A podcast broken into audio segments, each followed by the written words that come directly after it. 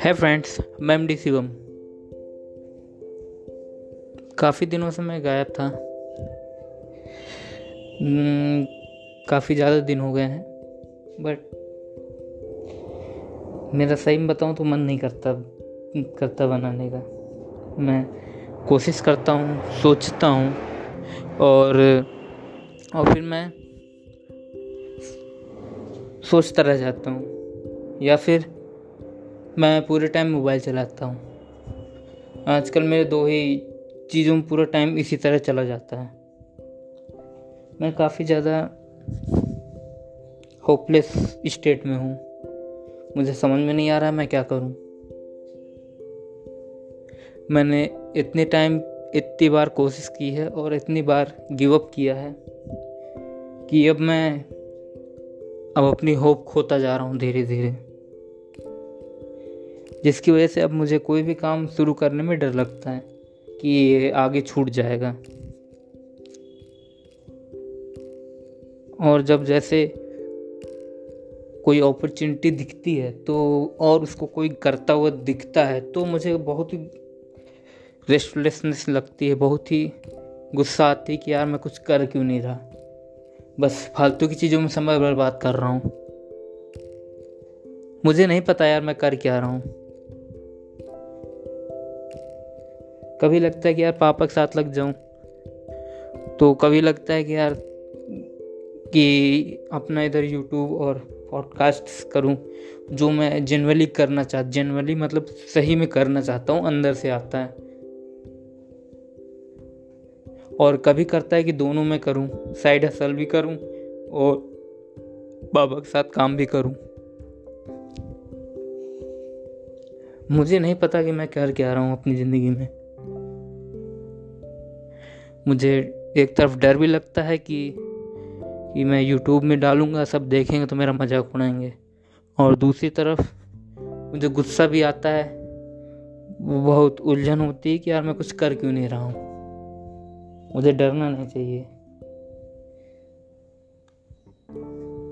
मैं काफ़ी ज़्यादा थ्योरीज और इन सब में ज़्यादा पढ़ा रहता हूँ। मैंने तो बुक भी पढ़ना बंद कर दिया, मेरा कोई इंटरेस्ट नहीं आ रहा बुक पढ़ने में। अभी मैंने कुछ समय पहले सोशल मीड सोशल मोबाइल एडिक्शन से पीछे छुड़ाने के लिए सोचा कि थोड़ा मोबाइल डिटॉक्स कर लूँ, वो भी मैं नहीं कर पा रहा हूँ। और मैंने एक दिन किया भी तो मैं ये सोच रहा हूँ कि मैं क्या काम करूँ? क्योंकि मेरा पूरे दिन भर तो मोबाइल चलाता रहता था, पापा काम करने के अलावा। पर जब मोबाइल चलाना बंद कर दिया तो उस दिन सोच रहा हूँ, यार मैं करूँ क्या? पूरा सुबह से शाम तक इसी में बिता है कि मुझे करना क्या है? बुक यार पूरे टाइम नहीं पढ़ सकता मुझे यार उतना वो कुछ इंटरेस्ट नहीं आ रहा है कि फालतू में बुक पढ़ने से कोई फ़ायदा नहीं हुए। ये सब बुक पढ़ो, बस सोचते रहो। ऐसे ऐसे नहीं चलता ना। तो अब मेरा मन भी नहीं करता बुक पढ़ने का। यार करना तो चाहता हूँ कि, करना तो यार मैं करना तो ये चाहता हूँ कि कि मैं पापा के साथ काम भी करता रहूँ और उधर अपना पॉडकास्ट वाला साइड हसल में भी करता रहूँ। पॉडकास्ट मुझे काफ़ी ज़्यादा सही लगता है। सबसे जो जेनुअन लगता है कि पॉडकास्ट ही करूँ, सबको गेस्ट बुलाऊँ। पर फिर उसके बाद ये समझ में नहीं आता कि बुलाऊँ यार किसको? मेरे इतने इतने ज़्यादा अच्छे कनेक्शंस नहीं किसी से। और मान लो मैं किसी से लिंकडिन से संपर्क भी करता हूँ बड़े आदमी से तो यार मेरी इतनी प्रिपरेशन ही नहीं है कि मुझे पता ही नहीं वीडियो एडिट और ये सब कैसे ज़्यादा करते हैं। और अगर मैं दोस्तों के साथ करता हूँ पॉडकास्ट बनाना शुरू करता हूँ तो उसमें डर लगता है कि यार दोस्त लोग देखेंगे तो क्या कहेंगे और जिनको बुलाऊँगा सब भाई हंसे ना। मुझे यही समझ में आता है, अब मुझे यही समझ में आता है कि मतलब कि कोई जनरल नॉलेज से रिलेटेड चीज़ें देखो रिसर्च करो और और उस पर वीडियो बनाओ तो जिससे वीडियो एडिटिंग और वॉइस रिकॉर्ड कैसे अच्छी करते हैं, प्रिपरेशन कैसे करते हैं। अगर वो चीज़ अगर मुझे आने लगी तो फिर पॉडकास्ट में बुला के बात करना भी थोड़ा इजी हो जाएगा एक तरीके से। अभी एक मुझे एक नया आइडिया है कि मैं कि मैं डिबेट पॉडकास्ट में डिबेट करूँ यूट्यूब में जो डाल सकूँगा।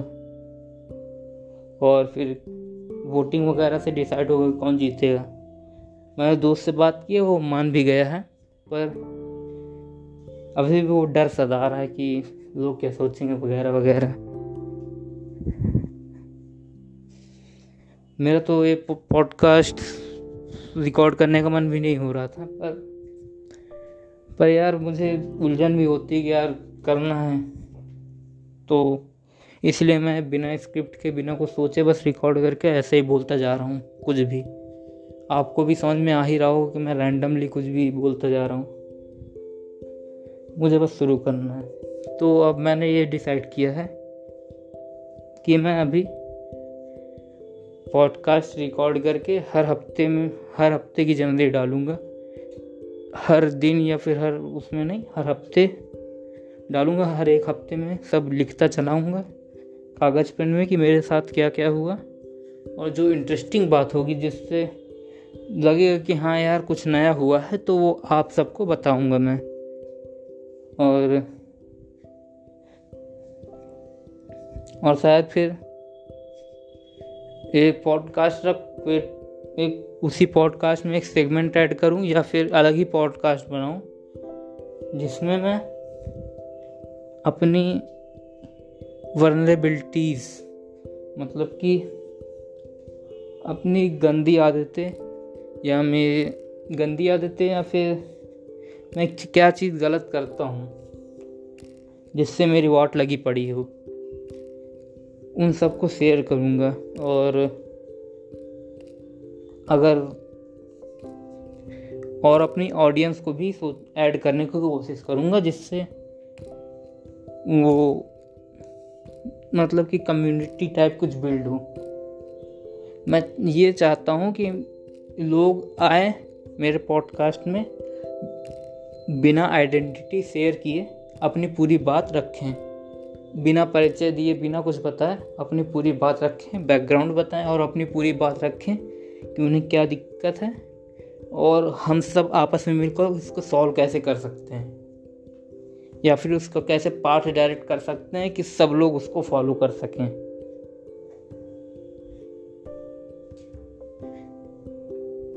वैसे मेरा तो फेसबुक और इंस्टाग्राम है ही है आईडी और टेलीग्राम में भी पेज है। तो मैं चाहता हूँ कि आप लोग उसमें मुझसे कांटेक्ट करें तो आप लोग से सीधा मैं बात कर पाऊँगा। जिस और आइडेंटिटी रिवील किए बिना आप एक दूसरे से बात शेयर कर पाएँ। तो मैंने अभी तीन चीज़ डिसाइड की है।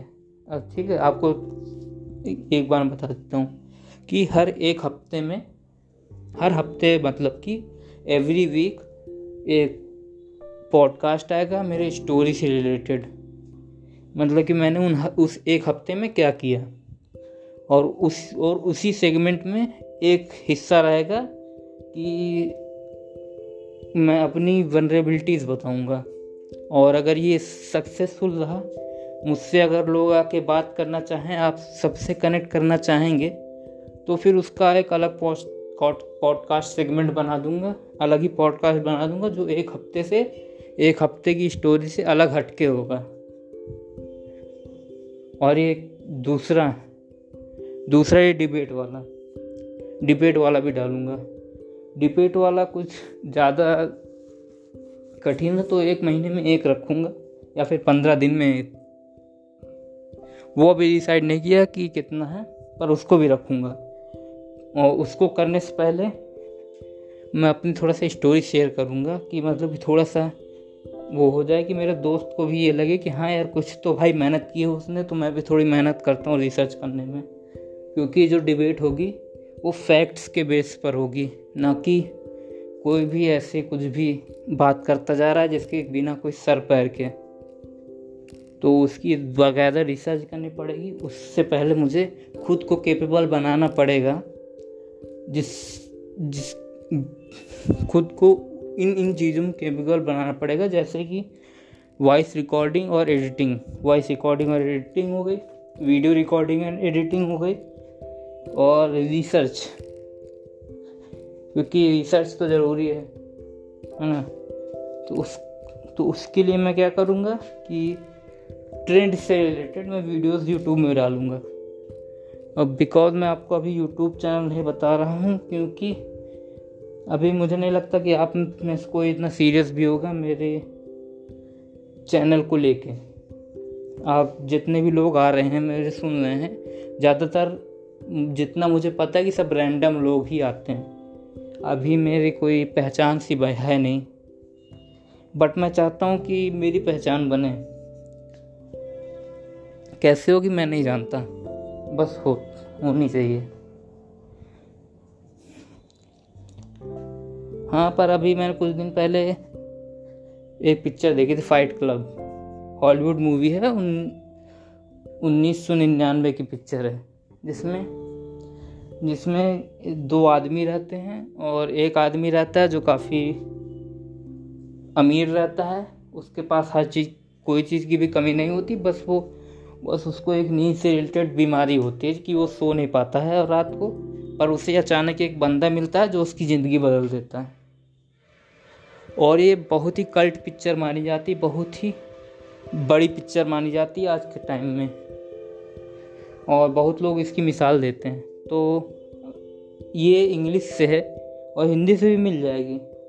अगर आप देखना चाहें तो देख सकते हैं। आपकी आँखें खोल देगी वो पिक्चर हाँ मेरी भी आँखें खुली। पर पता है ना कि घंटा फ़र्क नहीं पड़ता कि तुमने, तुम्हारे तुम क्या सोचते हो। फ़र्क उससे पड़ता है कि तुम क्या करते हो। तो वही है बैक टू नॉर्मल लाइफ ज़िंदगी नॉर्मल हो गई। घंटा कुछ नहीं कर रहा हूँ बट मैं सोच रहा हूँ यार मुझे करना है यार। पर करना कैसे मुझे नहीं पता, पर करना है। तो ये फ़र्स्ट स्टोरी है, मुझे लग रहा है। पहले तो स्टोरी यार तो मैं तो डाल ही रहा हूँ तो उसमें कुछ सेगमेंट बनाना नहीं। तो यार तो पहली बात वर्नरेबिलिटीज तो मैंने बता ही दी है इसमें। तो अगर कोई अगर शेयर करना चाहे तो इस पॉडकास्ट में भी कमेंट कर सकता है या फिर मेरा यू इंस्टाग्राम, फेसबुक हैंडल है, मीडियाकर शिवम नाम से। M I D O D D sorry M I D D I O C R E C M S H I V M नाम से है। अरे यार स्पेलिंग गलत हो सकती है, पर आप जान जाएँगे कि हाँ मेरा कौन सा है। तो अगर आपने यहाँ तक मेरा पॉडकास्ट सुना है तो उसके लिए बहुत बहुत धन्यवाद।